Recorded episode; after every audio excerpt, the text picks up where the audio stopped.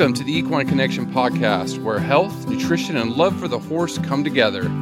This podcast is brought to you by Tribute Superior Equine Nutrition. I'm Dr. Chris Mortensen. And I'm Dr. Nicole Rambo. Hey, Nicole, I guess we're going to keep this discussion on soy going, right? Yes, that is the plan. So, hopefully, if you are pro soy or anti soy, we didn't scare you away from the last podcast, and you're going to stick with us on our continuation of our discussion on soy. So, last time we kind of talked about why you might be concerned about it. And this time we're going to talk about building diets without soy. Right, right. You know, and, and we opened up this podcast series talking about food allergies. And soy really is one of the major concerns of food allergies, right? I mean, that's something you're you're getting a lot of questions about. People are are concerned about that, correct? Absolutely. So sometimes they've done an allergy test, and we've talked about how those maybe aren't the most precise things in the world, but they've identified soy as something they think their horse is allergic to and they want to eliminate it from the diet.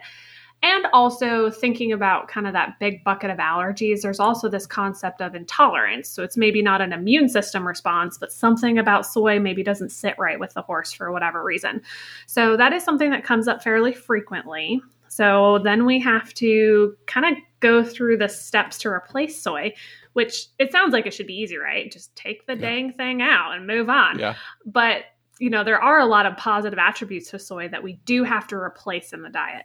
So I think the biggest pitfall, whether we're talking about soy or anything else, when you're so focused on avoiding an ingredient or maybe hitting a very specific nutrient spec for something that you lose sight of the total diet, maybe what you're trying to do is good, but you might overall impact the health and performance of the horse in a negative way if you cannot keep the big picture in mind. So that's kind of what we're going to talk about today. It's not enough to just say, get rid of it. It's how mm-hmm, do we mm-hmm, mm-hmm. replace the nutrients that it was there in the first place to provide. Right, right. And it is allergies. I mean, allergies are just so complicated. It's you know, it, what if they have a soy and a wheat allergy, or what if it's it's multiple things at once? So, again, this is something that that is that is difficult to do. We've discussed it, and I just always want to preface this: if you're ever concerned about anything with the health of the horse, talk to your veterinarian. You know, I've I've always said that whenever I teach anything health related or talk to people health related.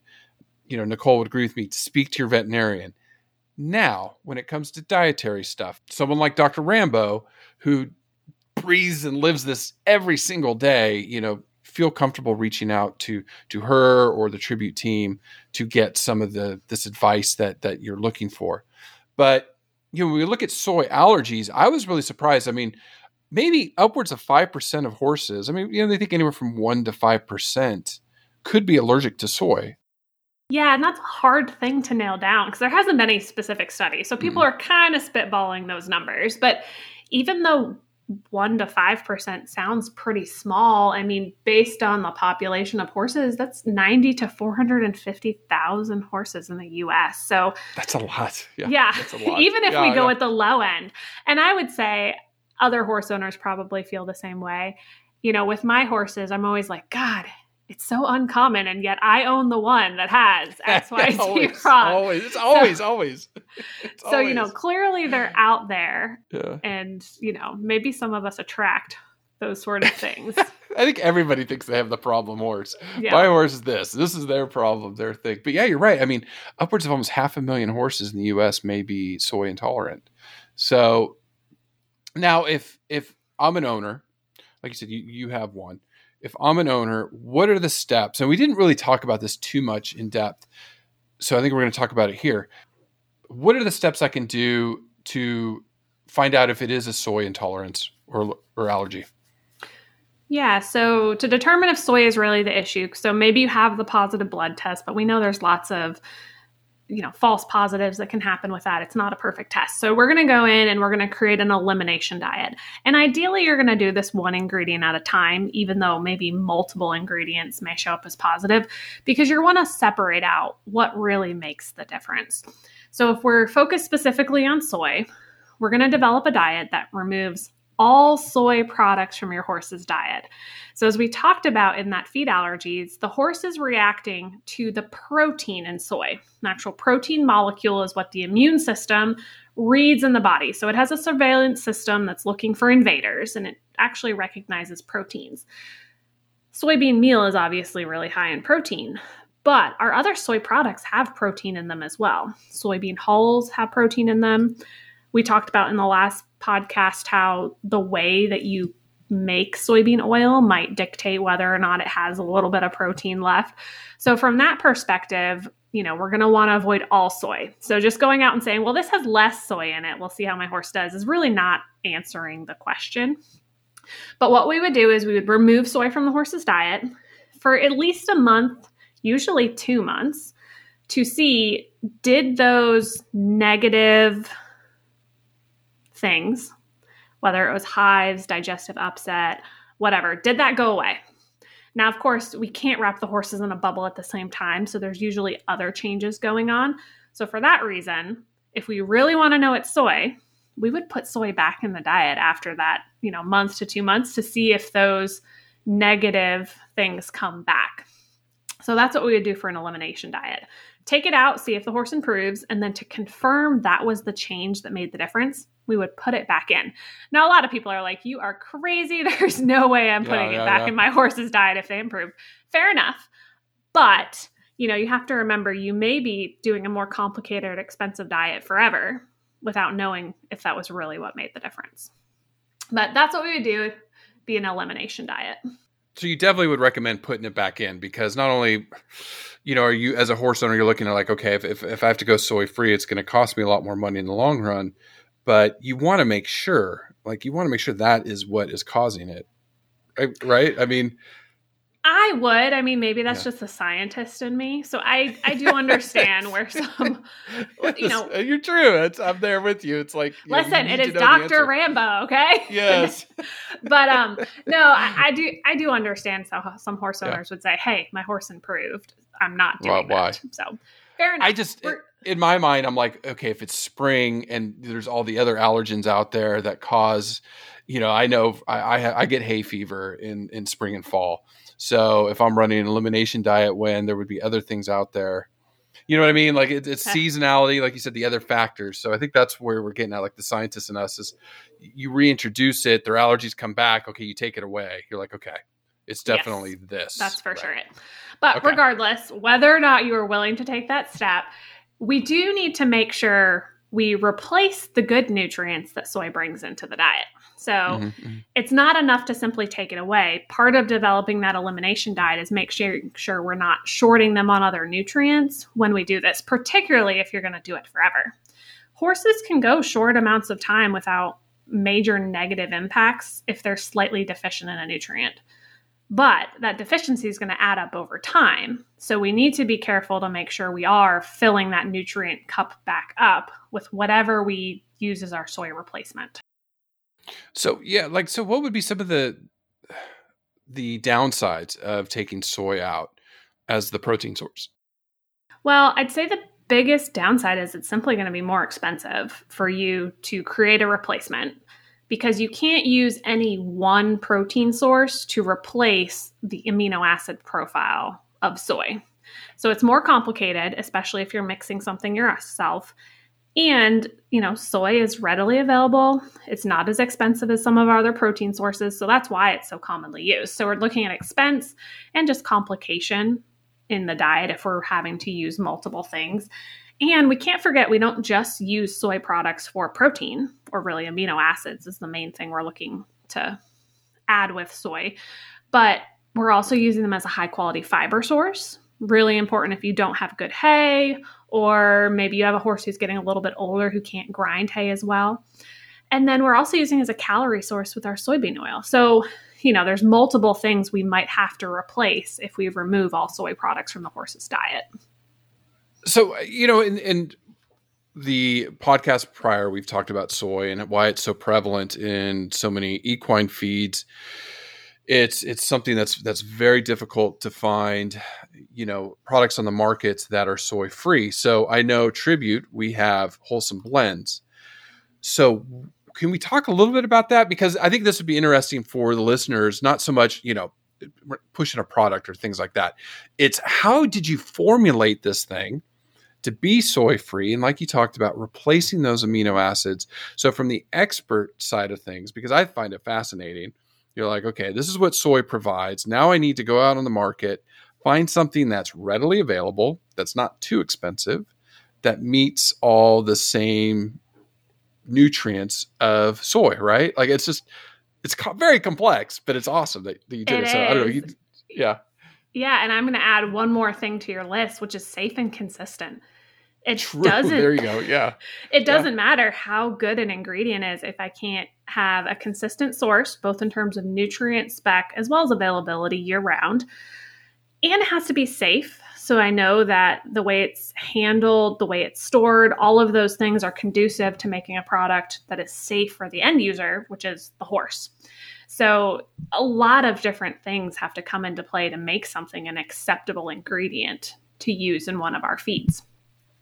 So wholesome blends, when I looked at that concept, you know, my main thing was I don't want to make a soy free feed that's inferior to the rest of the tribute line just to avoid soy as a nutritionist and also as a horse owner, I'm just not okay with that. So, if I'm going to formulate something for tribute, it has to be that same quality standard as everything else in the line. And I want to make sure horses feel good, perform well, can do their job, support their health and wellness for a lifetime, not just a short amount of time on the product. So, looking at that replacement for soy, there was kind of a long list of things that made an ingredient acceptable. And then we look at the nutrient specs. Like I said, you can't just be like, oh, let's pop in one and you're done. So, what I wound up coming up with was a blend of protein sources to fill in that gap that soy created. So, one of them would be linseed meal. So, that's high in protein. One of the problems with it is it's not a great lysine source, and lysine's the number one limiting amino acid in horses. The good news is it is a pretty good source of methionine, so it does hit that number two. One of the things that is pretty high in lysine would be peas. So we did incorporate peas in there. Um, they're actually loose, so you see like the green pea in mm-hmm. your horse feed.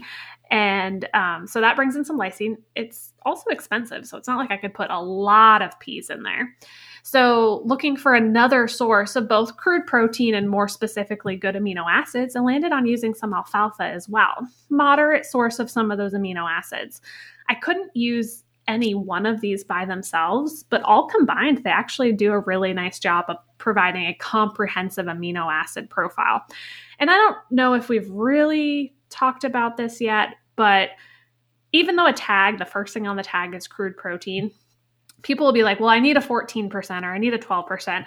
I do not get worried about that at all. What I'm looking at are the amino acids. So, protein in the intestinal tract of the horse is actually chopped up into the little pieces that are called amino acids. Those are what's absorbed by the horse and then used by the body. So, it doesn't matter how much protein is there if we don't have the right amino acids. And one cool thing about that, there's lots of protein in hay. It's missing some of those amino acids. When you provide the amino acids that are missing in hay, it helps the horse use the rest of the protein in their diet. So if those amino acids aren't there, they're just going to urinate it out.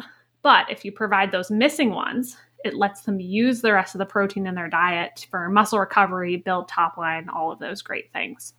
So that protein quality is really important. And we wound up using those multiple sources to achieve that.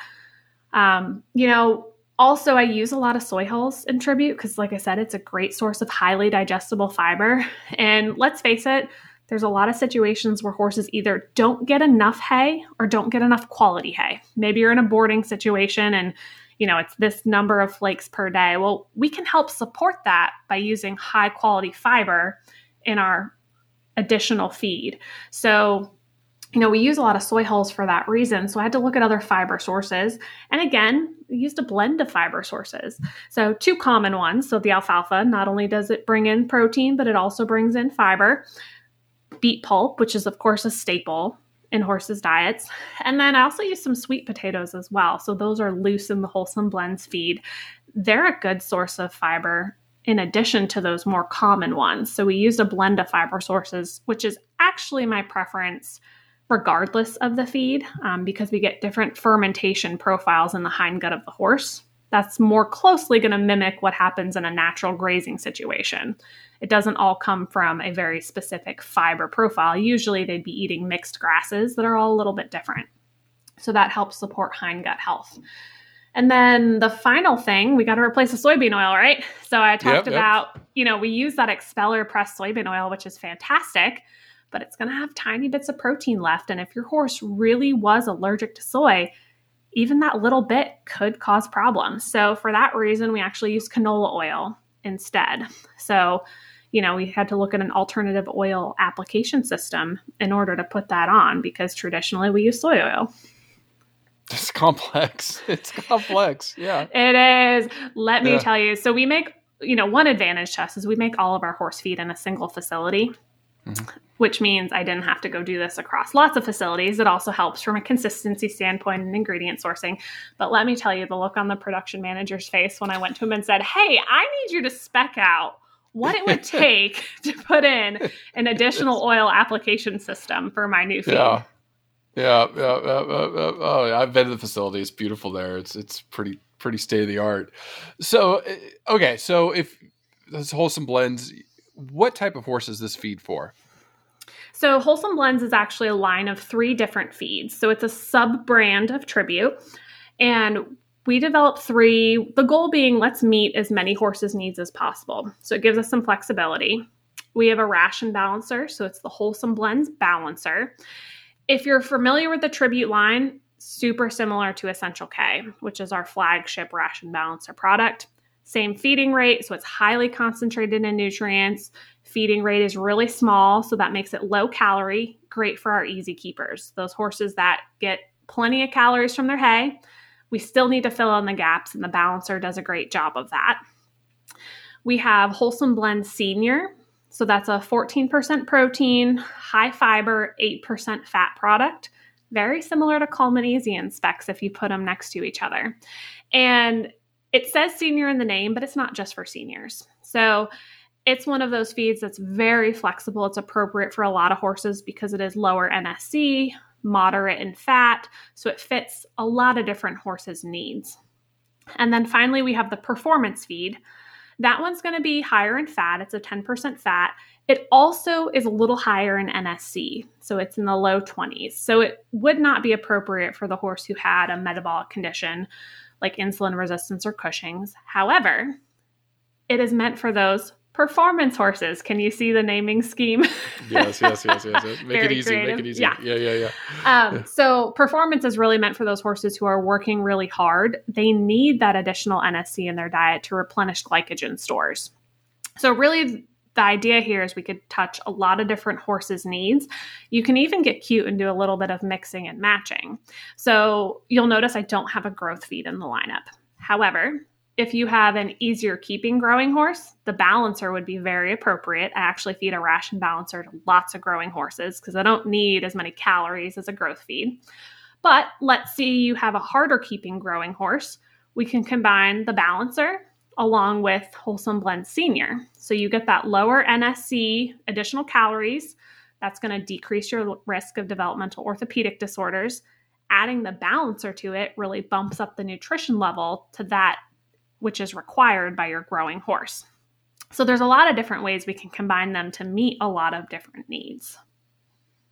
That's uh, yeah. I mean, I I just go back to you know you're sitting there and you're like, okay, I got to take this out, this major component of an equine feed, almost one of the ones you start with, and replace it with all those things. It's fascinating, uh, you know, what you've done with the, the line, and then you just have this wonderful soy free, uh, you know, option available out there for owners. But now, fascinating discussion on, on this, you know, and and and again, if you have any questions or you know anything related to soy, please reach out to us on Facebook or Instagram. You know, post your questions and and we'll see if we can address those in a future episode. Also, if you're enjoying this podcast, please share it with your friends. You know, it's quick 20 minutes, you know, learning, learning about what you're feeding your horses. Might even make you think about things you're eating. So, you know, reach out to us. Let us know what you think about the podcast. But uh, we'll be back next week with with a new topic. But fascinating stuff, Nicole. Yeah, thanks for chatting with me about it, Chris. If you are interested in wholesome blends, reach out to us and we'd be very happy to work through your horse's diet and what might be the right product for them.